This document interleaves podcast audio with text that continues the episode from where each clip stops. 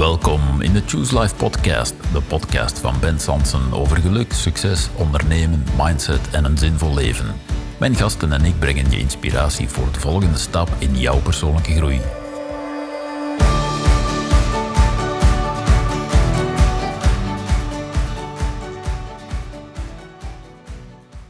Alright, dag lieve luisteraar. Je kent hem misschien van de serie Top Dokters op 4. Hij geniet wereldfaam als neuroloog. Was ooit in de running voor de Nobelprijs, weet alles van het brein. En die is ook auteur van het populaire No Nonsense meditatieboek. Welkom Steven Laureys. Ja, hallo, ik kon je geen kopje koffie aanbieden. We doen dit gesprek van op afstand en jij woont en werkt in Canada momenteel. Ja. Inderdaad, het is hier een sneeuwstorm aan de gang. Dus ik hoop dat je niet te veel de kinderen gaat horen, want de scholen zijn hier dicht. Dus we doen wat we kunnen en we passen ons aan. Als ik sneeuwballen door jouw bibliotheek zie vliegen, dan zijn het de kinderen. Ja. Alright. Steven, ik start altijd heel graag met een vraag van een luisteraar die ik vanochtend op social heb gepost dat we dit gesprek hadden. En dan krijg ik enkele reacties. En eentje kwam van ene Nick en die komt er nu aan. Ik heb best veel stress van mijn werk en kom ook thuis met jonge kinderen niet tot rust. En dan hadden we het net over de jonge kinderen. Ik heb het geprobeerd met die ademhalingsmeditatie, maar dat werkt niet voor mij en ik word er zelfs nog zenuwachtiger van. Het is niet echt een vraag, Steven, maar wellicht bedoelt Nick iets als meditatie, werkt dat wel voor iedereen? Want dat is het onderwerp waarover ik het graag met jou wil hebben natuurlijk. Bedankt voor die vraag. Ik denk dat het vrij herkenbaar is. Hè? Er wordt heel veel van ons gevraagd op het werk, thuis, partner, zeker met jonge kinderen. Ik weet hoe moeilijk dat is met 5 kinderen thuis. Dus je doet wat je kan en meditatie is mediteren. Het is een oefening en er zijn heel veel manieren om dat in te vullen. Hè? Het is een beetje zoals sport. De ene die vindt zijn ding als hij gaat lopen, maar de andere speelt liever tennis of gaat zwemmen of doet volleybal. Dus ademhalingsmeditatie is één vorm. Inderdaad een heel vaak gebruikte en ook mijn favoriet. En het kan ook wel wat hij zegt van ik heb de indruk dat het alleen maar erger wordt als ik die ademhalingsmeditatie doe. Omdat dat in het proces ook een fase is waar je meer bewust wordt inderdaad van wat gebeurt er daar allemaal tussen mijn oren. Ik zou voorstellen, wel probeer eens iets anders. Praat erover met jouw meditatieleraar, coach, psycholoog. Er zijn echt heel veel manieren, van de apps tot de boeken, tot de masterclasses, tot dingen op het internet. Dus denk niet, ik heb het geprobeerd, het werkte niet en dus... afschrijven. Ja. Is meditatie, gooi het niet te snel over. Want ik hoor jou ook zeggen, het is een fase in het proces, alsof het iets is waar je zou door kunnen gaan of zo. Ja, dat is toch... Ik hoor het ook veel bij patiënten, hè, op consultatie, nu teleconsultatie, waar als je zo begint en dan ineens daar stil zit. Heel eng. En wat gebeurt er dan? Dan gaan al die gedachten door je hoofd. Hè. Dat springt van het een naar het ander en een perceptie, emoties. De monkey mind, hè? Zoals men dat noemt, het wilde aapje in ons hoofd. En dan heb je inderdaad soms in het begin de indruk van wow, dat is hier nog erger. Maar dat is echt een fase. Je leert dan door die aandacht te focussen, van wat afstand te creëren, van dat te observeren, hè? Los te laten. En dat kan met ademhalingsmeditatie, dat kan door een mindfulne wandeling. Er zijn heel veel mogelijkheden. Dus leg de lat niet te hoog. Soms verwachten we te veel, te snel ook. En inderdaad, het is een dynamisch proces waar soms in het begin het extra moeilijk lijkt. Misschien een heel banale vraag voor een wetenschapper zoals jij, maar wat is meditatie dan precies, Steven? Meditatie is voor mij mentale gymnastiek. Het is leren je aandacht te focussen naar één ding.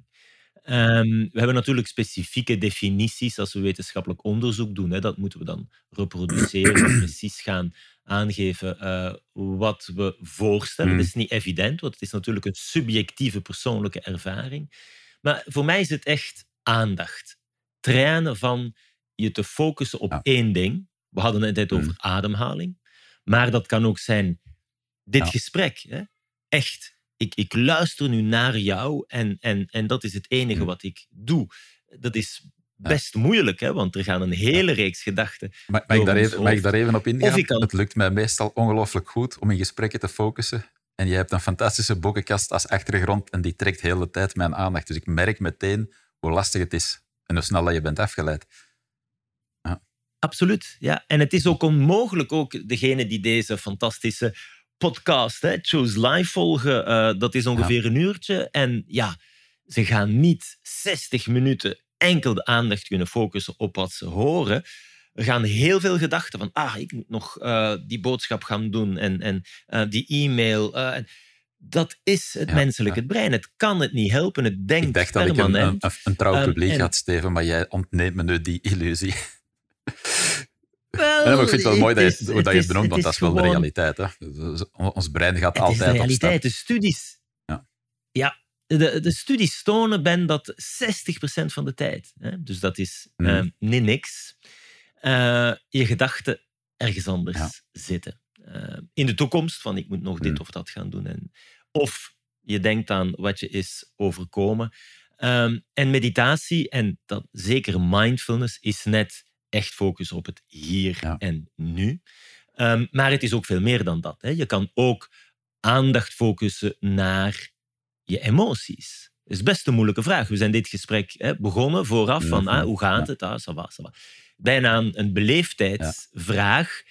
En het is best moeilijk van hoe gaat het echt? We hebben dat ook niet geleerd. Hè? En hoe gaat het met anderen? En hoe kunnen we met elkaar omgaan? En dat is ook meditatie. Hè? Luister naar je eigen behoeftes, empathie, compassie trainen. Dus het is echt een waaier van oefeningen. Maar aandacht is toch het sleutelwoord. En wat is het dan zeker niet voor jou? Ja, ik denk dat we allemaal wel vooroordelen hebben. Hè? En daar plakt dan het etiket. Ja, dat is een religie, boeddhistisch. Het is iets soft. Het is aan niks denken. Helemaal niks voor mij. Esoterisch, een religie, wat dan ook. New Age. We hebben zoveel vooroordelen en gaan ook heel snel dat oordeel uitspreken. Ja. Hè? En meditatie is daar ook een oefening om dat even niet te doen. Hè? Gewoon, bekijk het neutraal, zonder grote verwachtingen. Maar dat probeer ik ook in de boeken, hè, waar ik natuurlijk die boeddhistische monniken die we hebben bestudeerd en die grote, eigenlijk topatleten van de geest gebruik ik als voorbeeld. Maar het is zeker niet de bedoeling dat je een zenmeester of een boeddhist of een monnik, dat ben ik absoluut niet, zou worden. De boodschap is echt, doe wat je kan. Maar het is waarschijnlijk zo dat we te weinig bezig zijn, hè, met ons mentaal welzijn en er enkel aandacht gaan voor hebben als het eigenlijk te laat is. Als we in een probleemsituatie komen of we zitten inderdaad bij jou in de praktijk of zo. Ja. Ik denk wel, Steven, je verwijst net naar New Age en boeddhisme en andere dingen. Ik heb wel het idee dat we van het zweverige imago van meditatie ondertussen vanaf zijn, hè, dankzij wetenschappers zoals jij bijvoorbeeld. Goh, Ben, dat is me heel veel krediet geven. Ik denk, optimism is a moral duty. Laat het anders formuleren, Steven. Als je 10 of 15 jaar geleden zou zeggen, ik ben dagelijks met meditatie bezig, dan werd je al gauw in dat hoekje gezet van New Age of een of andere, je moet rare kledij en rare pose aannemen. Terwijl het vandaag, bijna hip lijkt om te zeggen, ik heb het, ik kan nog even snel met high-speed meditation, zo, to ease my mind, zoiets. Dat is zo, hè. Dat is een modeverschijnsel, kan je gerust zeggen. Er zijn heel veel tijdschriften, boeken, apps. Het wordt commercieel uitgebuit. En eigenlijk vind ik dat niet eens zo erg. Hè? Het is waarschijnlijk zo dat Vlaanderen te veel stil zit. We brengen heel veel tijd door achter een scherm. Hè? En dus dan een start-to-run-initiatief. Ik vind dat fantastisch. Hè? En ja, er worden sportschoenen en gymabonnementen verkocht. En oké, dat neemt niet weg dat het goed is voor ons. En hier net hetzelfde. Dus absoluut akkoord dat er heel veel veranderd is, hè, de laatste 20 jaar. En ja, we gaan, denk ik, binnen een paar generaties heel waarschijnlijk terugkijken en zeggen, hoe is het mogelijk hè, dat we dat zo lang zo hebben verwaarloosd? Hè? Ook op school, waar toch nog... Ja, want we leren het ook niet als kind. Hè. Ik zei tijdens het praatje vooraf trouwens, denk ik dat ik er kort naar vermeldde, ik heb op mijn 13e meditatie ontdekt, dankzij een leerkracht die dat toen beoefende. Maar dat was vrij uitzonderlijk en we geven onze kinderen dat zeker op de schoolbanken niet mee. Terwijl het, denk ik, een van de zoveel belangrijke levensvaardigheden zijn. Absoluut. Je hebt heel veel geluk gehad, hè, persoonlijk, dat daar iemand dat heeft aangeboden. Maar eigenlijk zou dat voor iedereen hè, moeten deelmaken van het vaste urenpakket. Hè. We hebben de prof lichamelijke opvoeding hè, en dat is belangrijk. Maar waarom niet net hetzelfde doen voor iets dat minstens zoveel aandacht verdient als ons mentaal welzijn? Hè. Dus... Dat moet reeds op de kleuterklas, lagere school, hogeschool, ook universiteit. Ik heb niks geleerd over meditatie als zorgverlener. Dat is best bijzonder. En hoe was het dan voor jou later als vakman, eens dat je in het vak zat, zeg maar, om dit domein te gaan exploreren? Wel, ja, zoals vaak hè, ga je daaraan interesseren als het niet meer gaat. Hè. Dus voor mij was dat 2012, de vechtscheiding, heel moeilijk moment in het boek. Heb je dat gelezen? Wat doe je dan? Ik rookte, ik dronk, slaappillen, antidepressiva. Dat was niet de inspirerende papa die ik wou zijn voor die 3 tieners. En dan een ontmoeting. Dat was in Parijs op een TEDx. Ja, ja. Je kent die fantastische format waar Mathieu Ricard, die boeddhistische monnik, kwam praten over meditatie. En ja, ik kwam praten over het brein en bewustzijn en hij nodigde me uit voor een retraite. En dat was echt een eye-opener. In die mate dat ik hem dan als proefkonijn naar het labo heb uitgenodigd. En dan is er wel zo is jouw ontdekkingstocht begonnen, zeg maar. Ja. Absoluut. En wat heeft het jou tot nu toe gebracht? Want we zijn ondertussen 10 jaar verder, zeg maar. Ja, heel veel. Het is natuurlijk moeilijk hè, om enkel...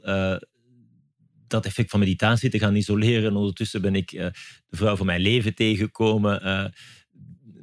4e, 5e kindje. Het avontuur in Canada. Dus ik kan wel zeggen... En je zou het eigenlijk aan de familie moeten vragen natuurlijk, hè Ben. Dat het een belangrijke impact heeft gehad. Nog altijd heeft. En ik ben heel blij. En vandaar ook... Ja, ik zou bijna zeggen dat gevechten, dat ik op de barricades ga staan als neuroloog, als hersenwetenschapper, om meer aandacht te vragen, het aan te bieden op scholen. En het is toch heel, heel bijzonder. Ik ben net terug van de tandarts. Hè. En dan gaan we elk jaar op routine. En waarom niet hetzelfde doen? Hè? Van, hoe gaat het met mij mentaal? We hebben meer aandacht voor onze ons gebit, dan voor wat er tussen onze oren gebeurt. En dat vind ik zo merkwaardig. En dus natuurlijk dan als wetenschapper zien wat er in dat brein gebeurt. Dat was heel belangrijk en dat nu kunnen samenvatten en vertalen naar de kliniek. Dat heeft toch mijn praktijk ook. En je hebt het over hè, die onderzoeken die je dan hebt gedaan met Mathieu Ricard en wat je ziet in het brein. Maar kan je dat heel eenvoudig uitleggen voor de luisteraar? Want wat gebeurt er precies in je brein als je dan bijvoorbeeld je aandacht op iets focust of in het hier en nu bent of je bent volop met die meditatie bezig? Wat zie jij dan als wetenschapper, zeg maar? Wel, het goede nieuws is dat je brein de mogelijkheid heeft om te veranderen. Hè? Dat is natuurlijk wat we met het team in Luik... ben ook wat gekend als coma-dokter. En we zien natuurlijk die patiënten met trauma's, met bloedingen, na intensieve zorgen. En we bestuderen met die hersenscans wat we neuroplasticiteit noemen. Hè. Dat zijn die miljarden hersencellen en vooral die duizenden miljarden hersenconnecties die zich daar aanpassen aan een nieuwe realiteit na trauma bijvoorbeeld. Maar net hetzelfde gebeurt die neuroplastische veranderingen als je begint te mediteren. En dat hebben we dus gezien. Dus meditatie verandert structureel en functioneel je brein. Hè? En dat is belangrijk om dat te delen. Dat hebben we gezien met die hersenscans. Bij die monniken, maar goed, je moet absoluut niet zo, de lat niet zo hoog leggen.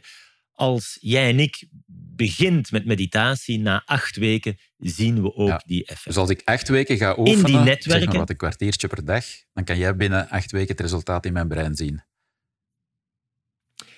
Ja, dat is bij cohorten van mensen, hè, waar inderdaad door mindfulness-based stress reduction, dat is het 8 weken programma dat het meest wetenschappelijk is gevalideerd, waar duidelijk is aangetoond door een reeks teams met hersenonderzoek dat veranderingen brengt in de verschillende netwerken. Want meditatie, je brein doet een hele reeks dingen. Je denkt, dat hebben we net kort gezegd, je hebt percepties, je ziet en hoort. Op dit moment komen er een reeks prikkels binnen via zintuigen. En je hebt emoties. En die 3, gedachten, percepties, emoties, wel, dat zijn ook 3 families van oefeningen. Het draait telkens om aandacht, dus we zien die critical hub, dat centrum dat belangrijk is voor aandacht, zien we echt groter worden, meer verbindingen leggen. En dan dus dat netwerk belangrijk voor zelfbewustzijn, dat stemmetje in mijn hoofd, dat soms doldraait, me slapeloos, angstig kan maken. Het hier en nu, perceptie van wat hoor ik nu, hè? Wat zeg jij mij, wat komt er binnen via de zintuigen, en de emoties. En dus 3 netwerken die we echt zien veranderen, en dat reeds na 8 weken. Het hangt er een beetje vanaf wat je precies doet. Bijvoorbeeld als we het hebben over zingeving, empathie, compassie. Dat tonen de studies, vraagt iets langer. Maar het goede nieuws is, elk van ons kan dit doen. En er zijn zichtbare effecten op je brein. En dat is wat je dan ziet als wetenschapper, maar wat heeft het voor mij en voor de luisteraar als gewone mens? Wat kan meditatie opbrengen? Jij en ik hebben daar een idee van, maar neem ons eens even mee in de benefits voor de luisteraar. Ja, het hangt ervan af van wat je behoeften zijn. Hè? Heb je problemen met je focus? Hè? We hadden het net over die 60% van de tijd dat je ergens anders bent. En dat is in onze moderne maatschappij best een uitdaging. Hè? Er wordt heel veel van ons gevraagd op het werk, thuis. Die distractors, hè? De e-mails, dat kan neurotoxisch zijn. De notificaties, sms, social media. Dus hoe hou je er je aandacht bij? Dus meditatie is daar een oefening in focus. Hoe ga je met stress om? Hè? Niet evident. En stress maakt heel veel symptomen enkel nog erger. Het kan je slapeloos maken, angstig maken, depressief, tot burn-out leiden. Dus dat is ook een behoefte, hè? Heel actueel na COVID, maar eigenlijk een ziekte van deze tijd. Leren luisteren naar je emotionele behoeften. Dus dat zijn allemaal redenen om aandacht te hebben en meditatie te zien als een mogelijke oplossing. Anderen doen het voor hun creativiteit te vergroten of om gewoon een beter persoon te worden. Hè? En na te denken over waarom doe ik dit allemaal. En de nieuwe generatie is daar ook heel erg mee bezig. Dat zien we. Wat doen we met deze planeet? Wat zijn onze ethische waarden? Dus dat is allemaal wat meditatie kan brengen als toegevoegde waarde. Een heel palet. Ik heb daar straks nog een andere vraagje over, maar eerst misschien deze. Dan, wat ik veel mensen zie doen, je had het net over stress en die eindeloze stroom aan e-mails en noem maar op. We leven inderdaad in een vrij hectische tijd. We gaan er ook een stukje in mee, zeg maar. En dan geeft meditatie me wel eens het gevoel van, een beetje zoals de analogie met vakantie, hè, dat noem ik dan wel eens, de dagen voor vakantie noem ik wel eens de rush to relax. We moeten nu zo hard gaan rushen om vervolgens te kunnen gaan relaxen. En is meditatie ook niet een beetje hetzelfde van, moeten we nu niet gaan mediteren om vervolgens nog meer de citroen uit te persen? Die andere 80 uur van de week, zeg maar. Inderdaad, dat horen we vaker, hè, ook als het wordt aangeboden op de werkvloer. Hè. Ik zit hier nu in Noord-Amerika, Silicon Valley, kan je wat die cynische bedenking hebben. Ja, dit wordt voorgesteld om werknemers nog meer uit te buiten. En eigenlijk tonen de studies dat niet. Je wordt meer assertief. Hè. Je gaat echt nadenken van, ja, wat zijn mijn behoeften? Wat zijn mijn grenzen? En dan ga je dat communiceren naar collega's, naar de werkgever. En dus net het omgekeerde gaan we zien.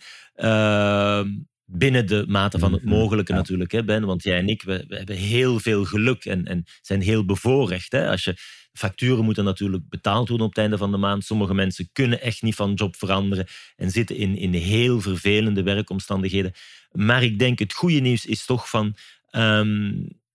geef daar wat tijd aan en beschouw het niet natuurlijk als nog een extra item op mijn to-do-list. Hè. Het is niet zo dat ik absoluut die 20 minuten, het 's ochtends, het 's avonds, en dat me dat dan nog meer stress gaat geven. Het is net, ja, hoe vertaal ik dat naar de rest van de dag? Hè. Ik vertrek binnenkort, ben very excited, heel ongedurig om naar de Himalaya mijn 10-daagse vipassana te gaan doen met mijn goede vriend Lama Zopa van het Tibetaans Instituut.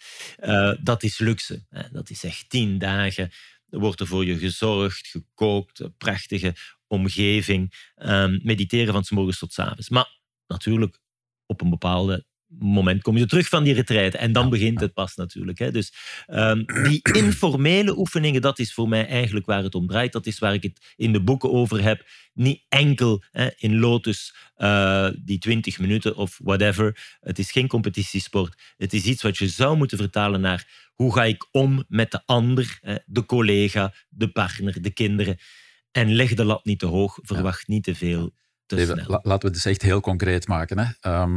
Je hebt het over 20 minuten, je hebt het over 10 dagen. Sommige luisteraars denken wel, oh my god, ik kan niet 10 dagen in de Himalaya gaan zitten op een berg. Voor mensen die dit helemaal nieuw vinden en toch op ontdekking willen gaan, neem ons eens even mee. Wat doe ik bijvoorbeeld morgen? Doe ik het best 's ochtends, doe ik het 's avonds? Moet het kort, lang? Ik heb 1001 vragen. Ben, laat ons het gewoon nu doen. Dat gaan we doen, mooi. Ja?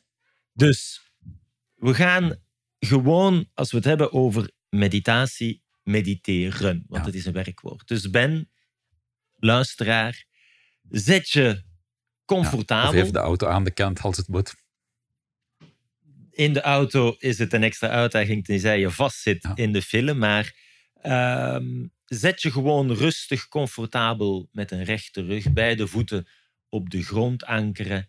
Leg die handen op je bovenbenen. Neem een momentje voor jezelf.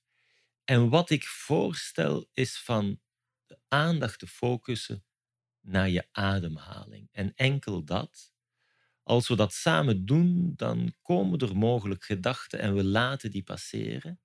Brengen de aandacht terug naar het anker van je ademhaling. We ademen in door de neus en uit door de mond. Je kan de ogen sluiten. In door de neus. En nu iets langer uit. Prachtig. We gaan er nog 3 doen. We kunnen tellen. 1. En loslaten.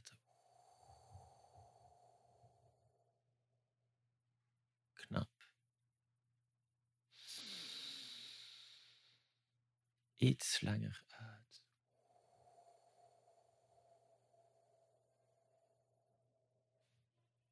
En de laatste. We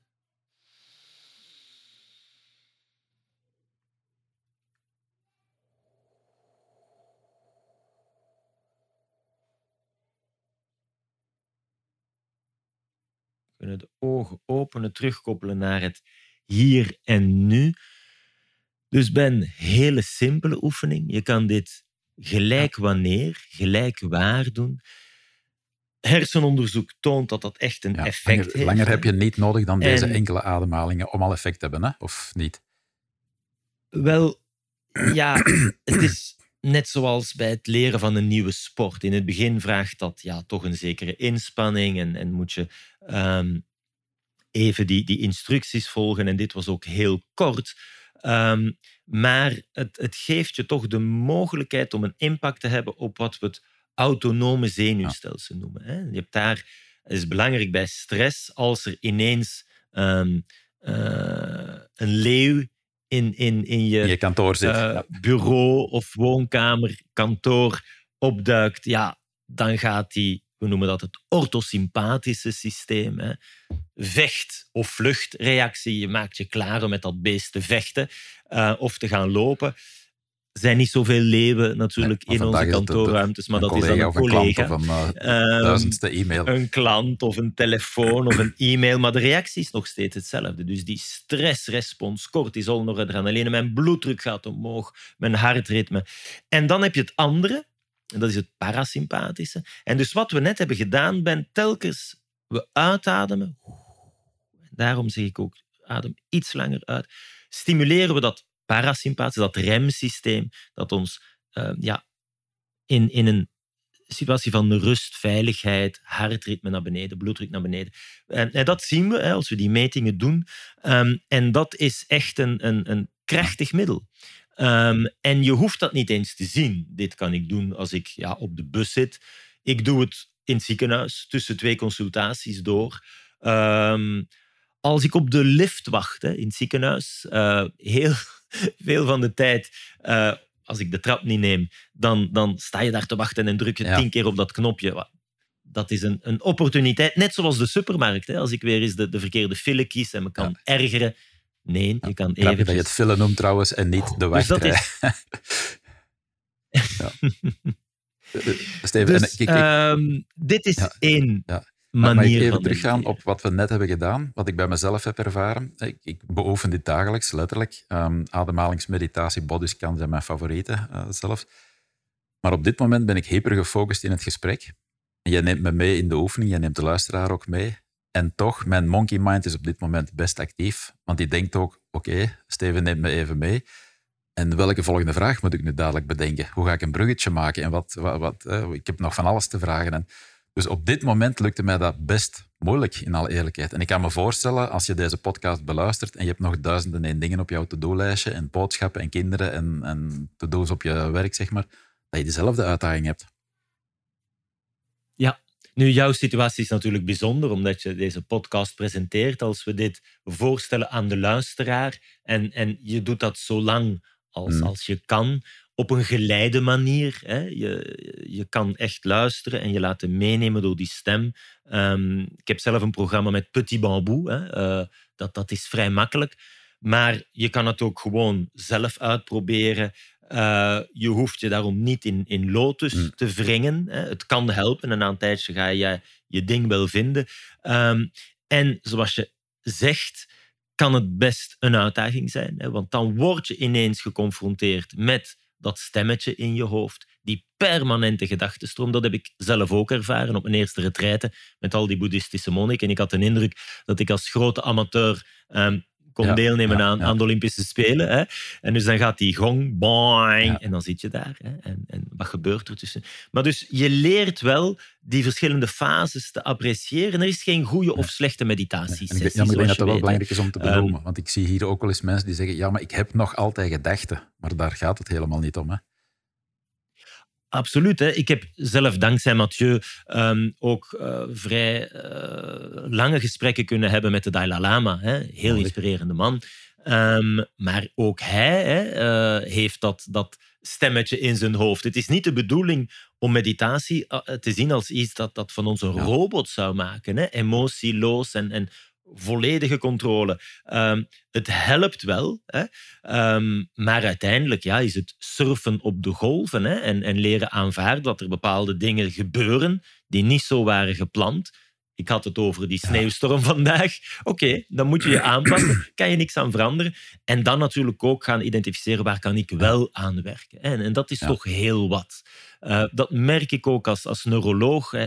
Ik werk toch met die families, die het grootste drama, hè, dat je kan inbeelden. Je kind verliezen in een ongeluk, verdronken in het zwembad. Dus je kan die realiteit niet veranderen, maar oké, hoe ga ik hier nu mee om? En daar heb ik ook heel veel van geleerd. En dat is denk ik een heel positieve boodschap. Dus je hebt daar echt een zekere impact van hoe beleef ik dit allemaal. Even, we zijn dan even de ademhalingsmeditatie gaan uitproberen. Maar je wou net zeggen, er zijn ook nog enkele andere varianten. Je had het ook al over die MBSR, als ik het goed zeg. Wat zijn zo'n varianten die mensen nog kunnen beoefenen?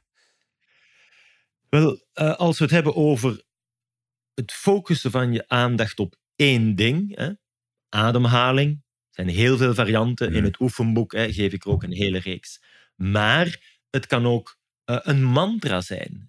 In Vlaanderen is transcendente meditatie ook heel populair. Ik heb ook sinds het boek veel reactie van christelijke lezers die zeggen, die boeddhistische monniken, dat bestaat in onze traditie. Hè? En dat is correct. Die contemplatieve bidden is ook een vorm om even de aandacht te focussen en dan telkens weer die gekende woorden mentaal te gaan uitspreken.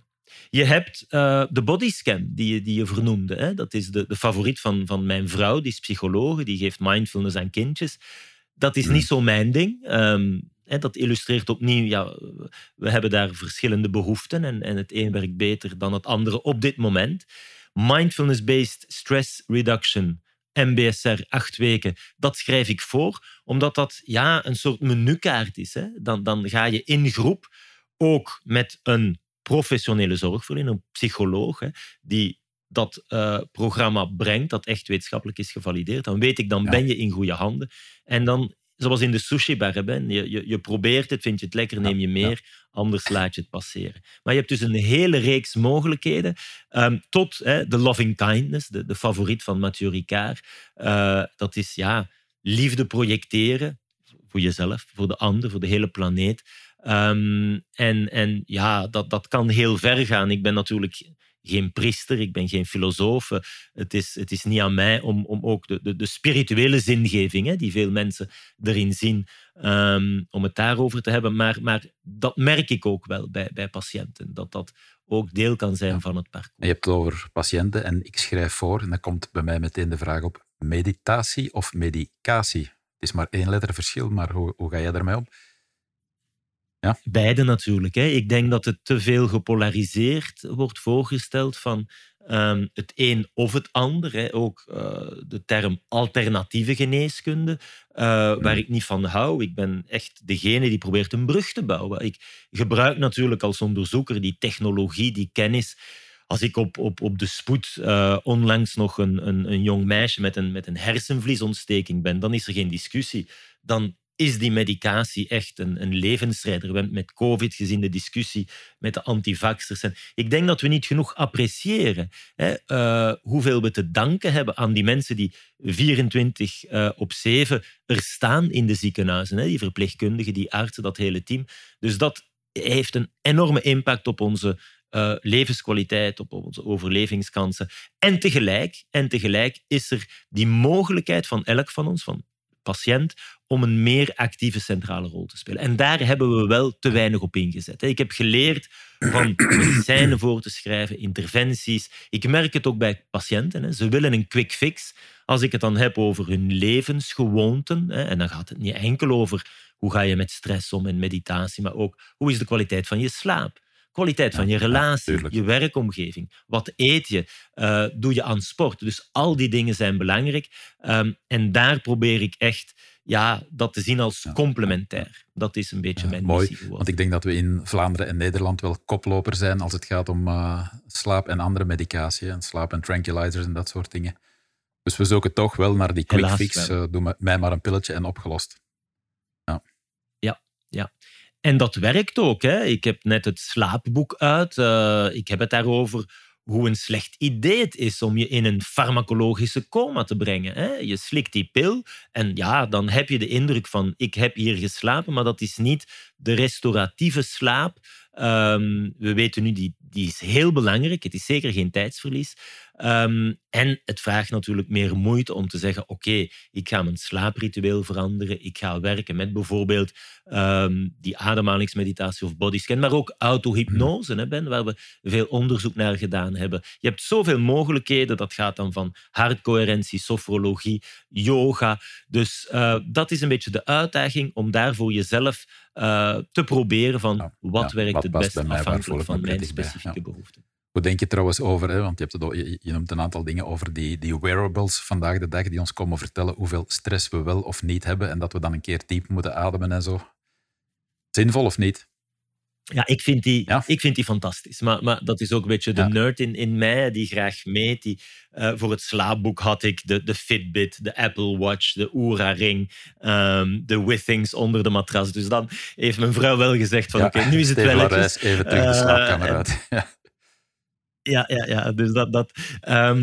Ik vind het fijn als mijn iPhone of smartwatch me zegt van doe even een meditatieoefening. Maar het kan ook stress geven. En veel patiënten houden niet van die technologie, hè, ook de apps. Dus opnieuw die grote variabiliteit. De feedback kan ook nuttig zijn. Hè? We hadden het over de vraag van, doe ik het wel goed? Dus ik heb patiënten waar ik bijvoorbeeld merk dat devices als Muse, hè, wat die headband, en die meet dan de activiteit in je brein en dan krijg je feedback met geluidjes. En ik heb die allemaal geprobeerd. In België hebben we trouwens mensen zijn in Choose Life aflevering 4 geweest, zelfs als ik me niet vergis. Fantastisch. Ik denk dat heel tof is, hè? Omdat dat zo'n kleine avocado die je vasthoudt en die gaat dan je hartfrequentie meten en die zet uit als je moet inademen en die krimpt als je uitademt. En opnieuw, dat kan veel mensen helpen. Is het noodzakelijk? Zeker niet. En dus dat is opnieuw belangrijk om daar te kijken, wat is mijn behoefte en hoe kan ik dat hier invullen? Met of zonder die wearables, met of zonder die apps. Steven, we zijn een half uurtje verder en ik heb een heel moeilijke vraag. Ik dacht, ik ga ze niet meteen lanceren. We hebben het over meditatie, we hebben het over bewustzijn. Maar wat is jouw persoonlijke definitie dan van bewustzijn? Wat is dat precies? We hebben het over iets dat tussen onze oren zit. Brein, neem ik aan dat jij dat noemt. Maar wat is dan bewustzijn? En wie denkt er nu, of wie is er nu aan het praten? Wie staat er achter de microfoon? Ik hoop dat Ben Sansen is. Ja, dat is ook maar een naam die ik daaraan geef, die mijn ouders mij hebben gegeven. Absoluut. Ja. En dat is een verschrikkelijk moeilijke vraag, Ben. Waar we niet te arrogant mogen zijn. Ik heb mijn professionele leven de afgelopen 25 jaar gewijd met het team aan onze onwetendheid te verminderen, want dat is echt zo. Als het gaat over menselijk bewustzijn, dat is een van de grote mysteries voor de wetenschap. Niemand kan dat momenteel verklaren. Hè. Ik ben neuroloog, dus mijn favoriete orgaan, dat blijft het brein. Er zijn er andere die ik apprecieer, maar zonder brein is het toch minder prettig.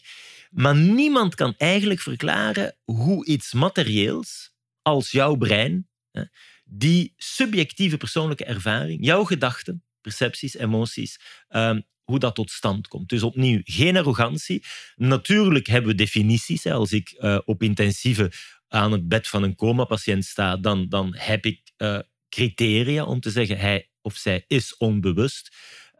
De toegevoegde waarde natuurlijk van die hersenscans, die gaan meten wat is de activiteit in wat we met het team toch hebben geïdentificeerd als de 2 bewustzijnsnetwerken. Eentje is dat stemmetje in ons hoofd, interne bewustzijnsnetwerk, dat zit binnen, voor en achter. En dan het externe, zintuigelijke bewustzijn. Dus dat is nuttig om daar zeker aan te werken. Sommige filosofen zeggen dat onze menselijke geest te beperkt is om ons eigen bewustzijn te begrijpen. Ja, ik ga dan misschien op een naïeve, maar pragmatische manier tenminste blijven proberen, omdat het te belangrijk is. We weten allemaal wat het is om in slaap te vallen. Dan verlies je dat bewustzijn. En tegelijk kan je ook dromen. En dat illustreert al hoe moeilijk het is voor mij om als buitenstaander daar iets zinnig over te zeggen. We kunnen leren van anesthesie, het farmacologisch wegnemen van bewustzijn. van psychedelica, dat doen we ook met het team, hè, hoe dat bewustzijn kan veranderen door die drugs, van meditatie, hypnose. We bestuderen momenteel zelf, Ben, cognitieve trance. We werken daar samen met mensen die in Mongolië met die shamaans zijn gaan werken. En ook, en dat is een van de redenen dat ik nu een labo opzet in Noord-Amerika, van de tradities hier. Hè. Want het is voor mij echt universeel. Het is zeker niet enkel het boeddhisme. Dus ook die Native Americans, hè, die First Nations hier, waar ik een hele reeks ontdekkingen heb gedaan dankzij hun. Ik was een tijdje geleden hier in het meer. We breken het ijs, gaan in dat ijskoud water. En dan ben je echt mindful. Je hebt geen keuze. En daar doen we ook metingen naar. Wat gebeurt er dan? Hoe kan die neurotechnologie ons helpen om dat te identificeren en te vertalen naar de noden van de moderne maatschappij? Ik ben er even over aan het denken. Of ik dit antwoord nu begrijp van wat is bewustzijn dan precies of niet?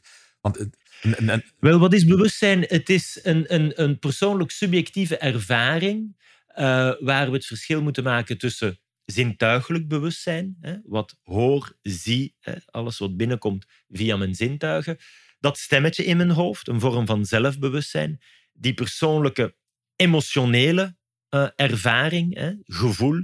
Dus dat zijn allemaal aspecten van wat we bewustzijn noemen. En dat is wat je verliest als je in slaap valt, als je in coma of in anesthesie wordt gebracht.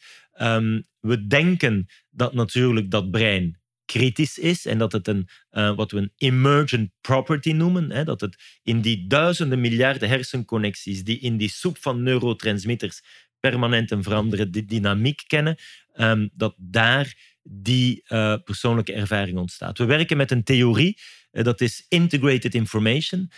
In 2 woorden, dat is dat voor een prikkel, om ervan bewust te zijn, moet die informatie geïntegreerd worden. We kunnen dat mathematisch gaan benaderen en ook empirisch dan met onderzoek gaan opmeten. We gaan dat bijvoorbeeld opnieuw doen, niet enkel bij meditatie, dat hebben we ook gepubliceerd, maar bij patiënten in slaap, droomslaap, anesthesie en coma. Daar is het echt praktisch heel nuttig.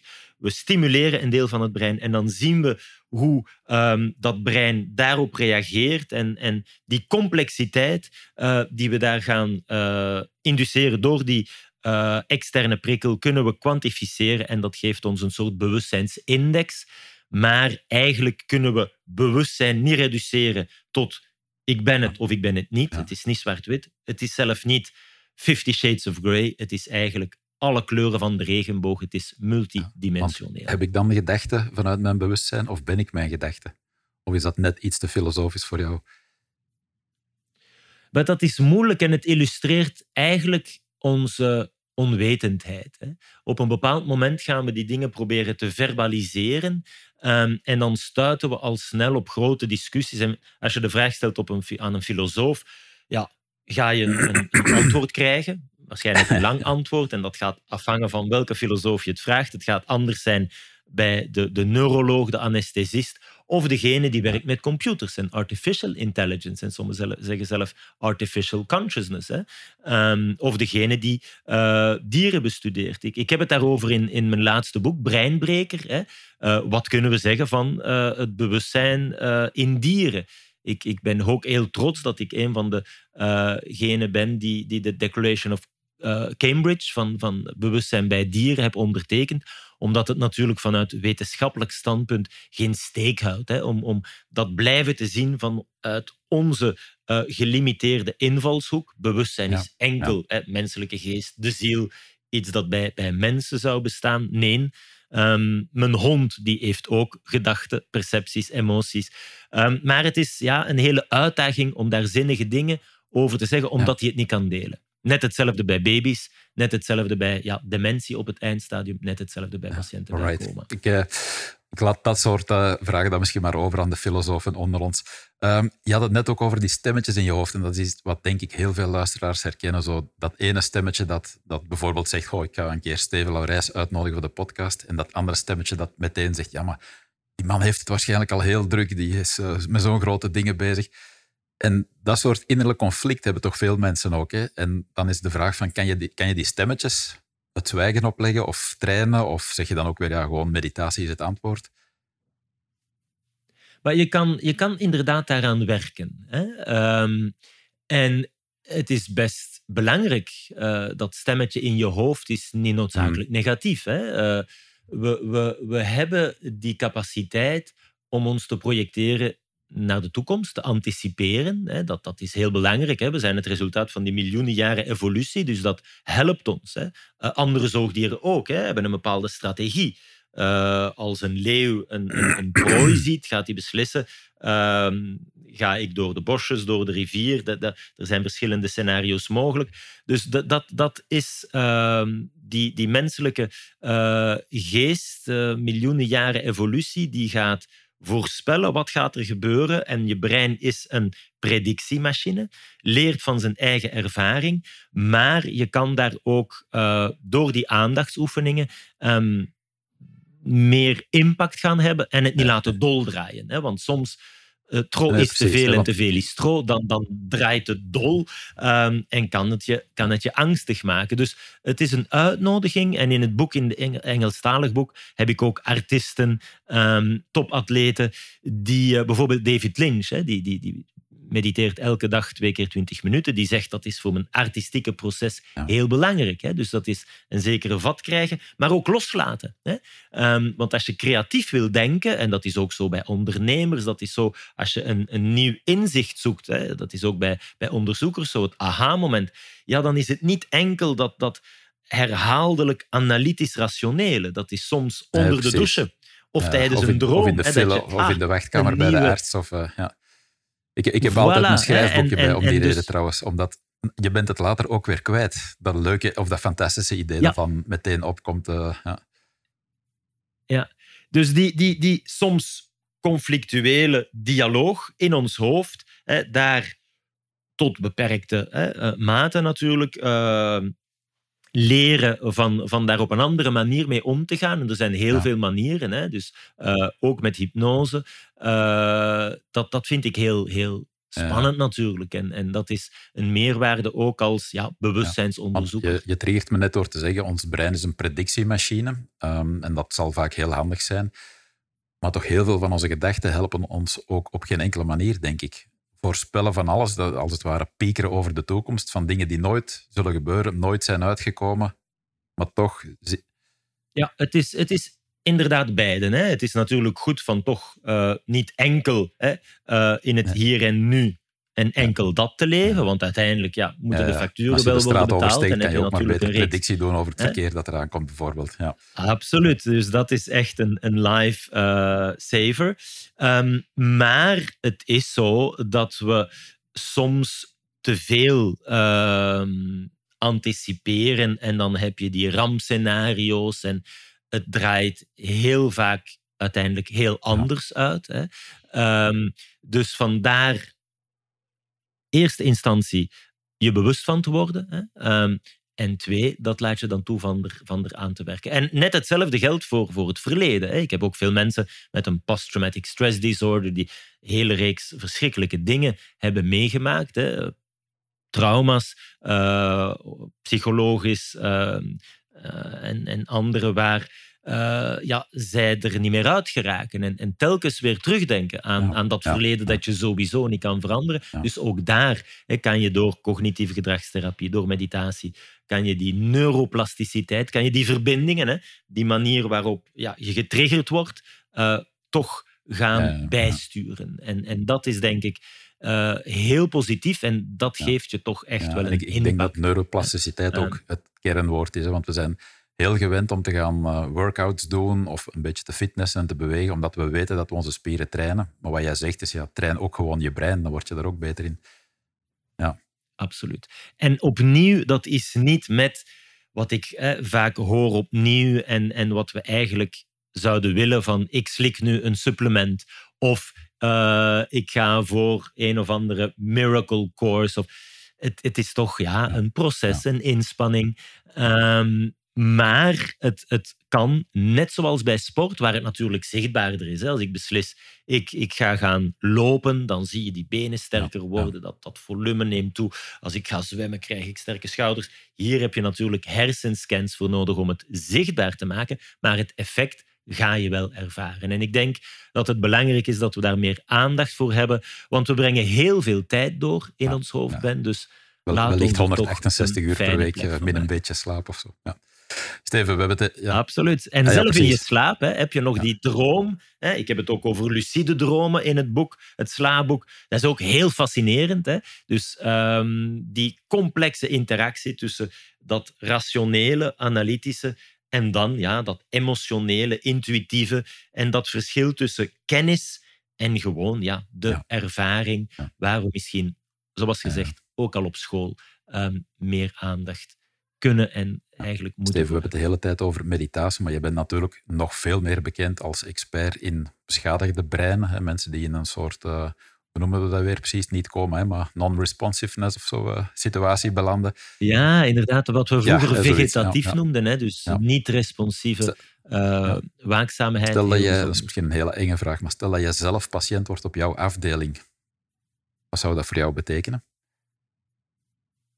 Maar dat is iets wat natuurlijk al heel lang in mijn hoofd zit, omdat je er dagelijks wordt mee geconfronteerd en waar ik natuurlijk doe wat ik aan patiënten en families zeg, van anticipeer daar ook.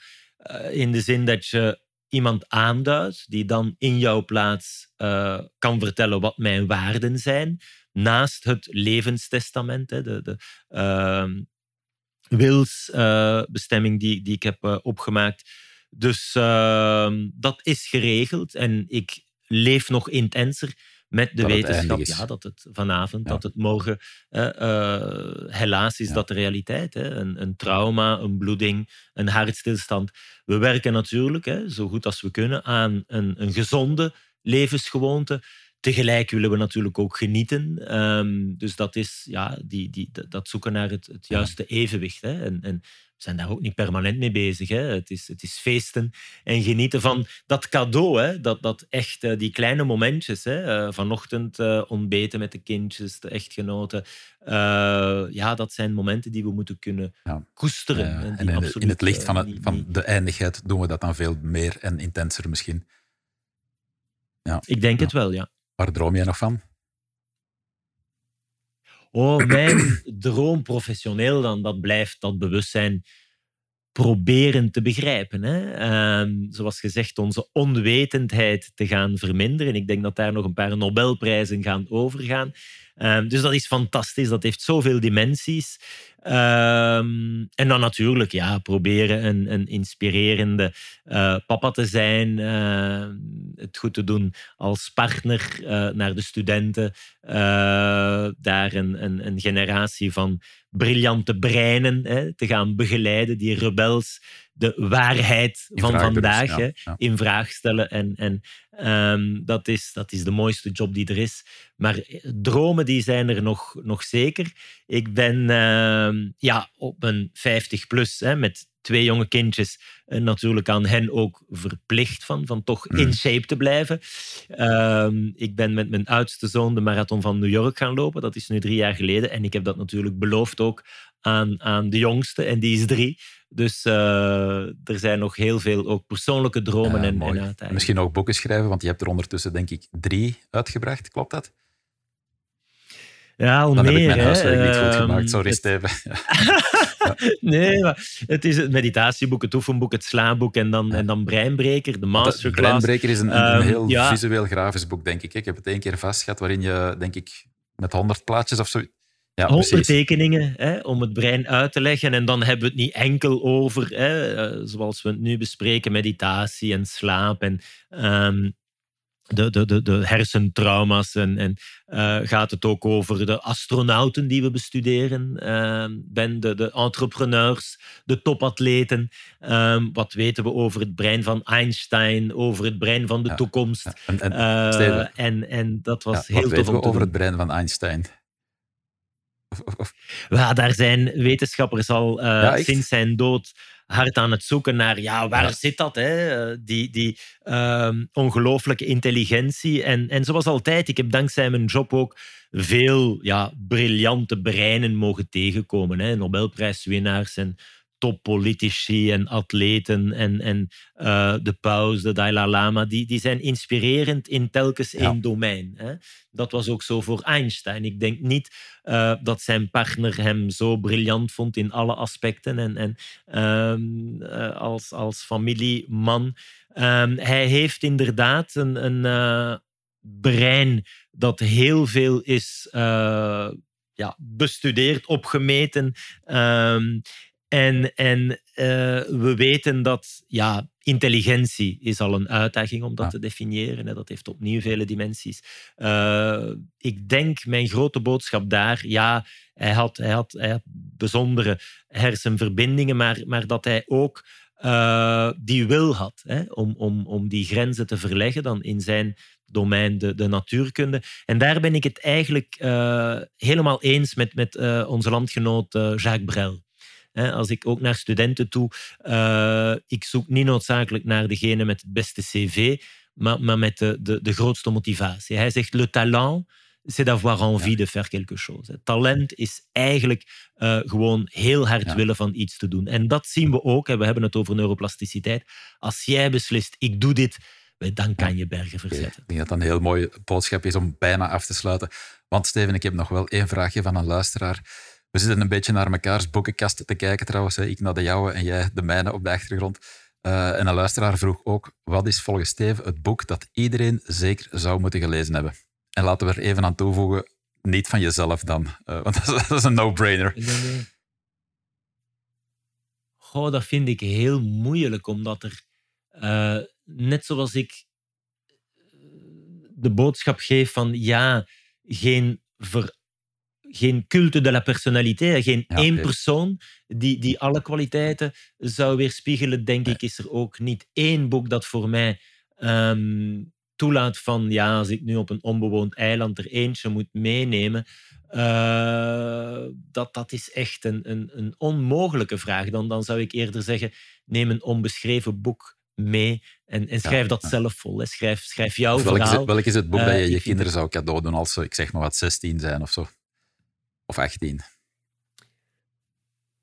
Goh, dat is zo moeilijk. Welk boek heb ik hen nu onlangs cadeau gedaan? De Wereld van Sophie vind ik een hele mooie.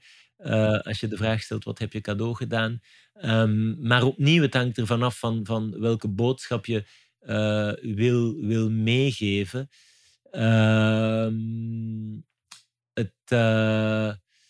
Het boek van Annemans, onze geluksprofessor, vind ik ook een hele fijne. Hè, over hoe vind ik geluk.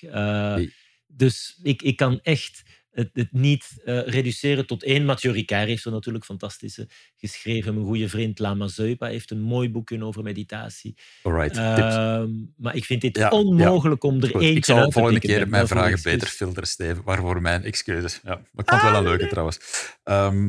En Annemans staat ook nog op mijn lijstje om een keer in de podcast uit te nodigen. Doe hem de groeten. Alright, Steven, we gaan stilaan afronden. Ik vond het een heel leuk gesprek. Ik ben heel dankbaar met al jouw input.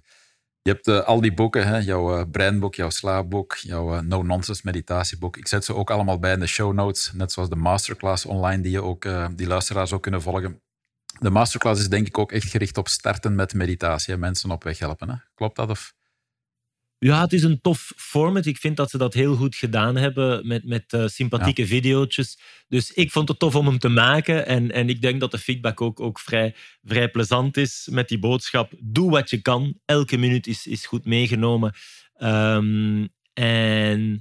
Er zijn zoveel manieren om te mediteren. Okay. Maar ik zet de link zeker in de show notes ook naar je masterclass. Dus, en jouw oproep, en nu is het aan jullie. Tof. Dat is inderdaad voor jou als luisteraar. Misschien nog even om af te sluiten, Steven, en voor de luisteraar, waar je ook bent, wat je ook aan het doen bent, sta aan het einde misschien nog eens heel even stil bij je ademhaling. En adem daarbij gewoon rustig in. En zoals Steven zei, iets langer, langzaam, rustig weer uit. En dan kan je terug in de hectiek van de dag, maar op een andere manier stappen. Dankjewel, Steven Laureys. Niet alleen omdat je hier bent, maar nog meer omdat je het toepassen van meditatie zo toegankelijk maakt en ook nog eens wetenschappelijk onderbouwt. En ook aan jou, lieve luisteraar, fijn dat je er weer bij bent. Inmiddels maken we deze podcast al 2 jaar en uit de vele reacties die ik krijg begrijp ik dat we toch leuke dingen doen en dat we jou elke keer weer mogen inspireren. Maak er nog een mooie dag van en zoals altijd, Choose Life.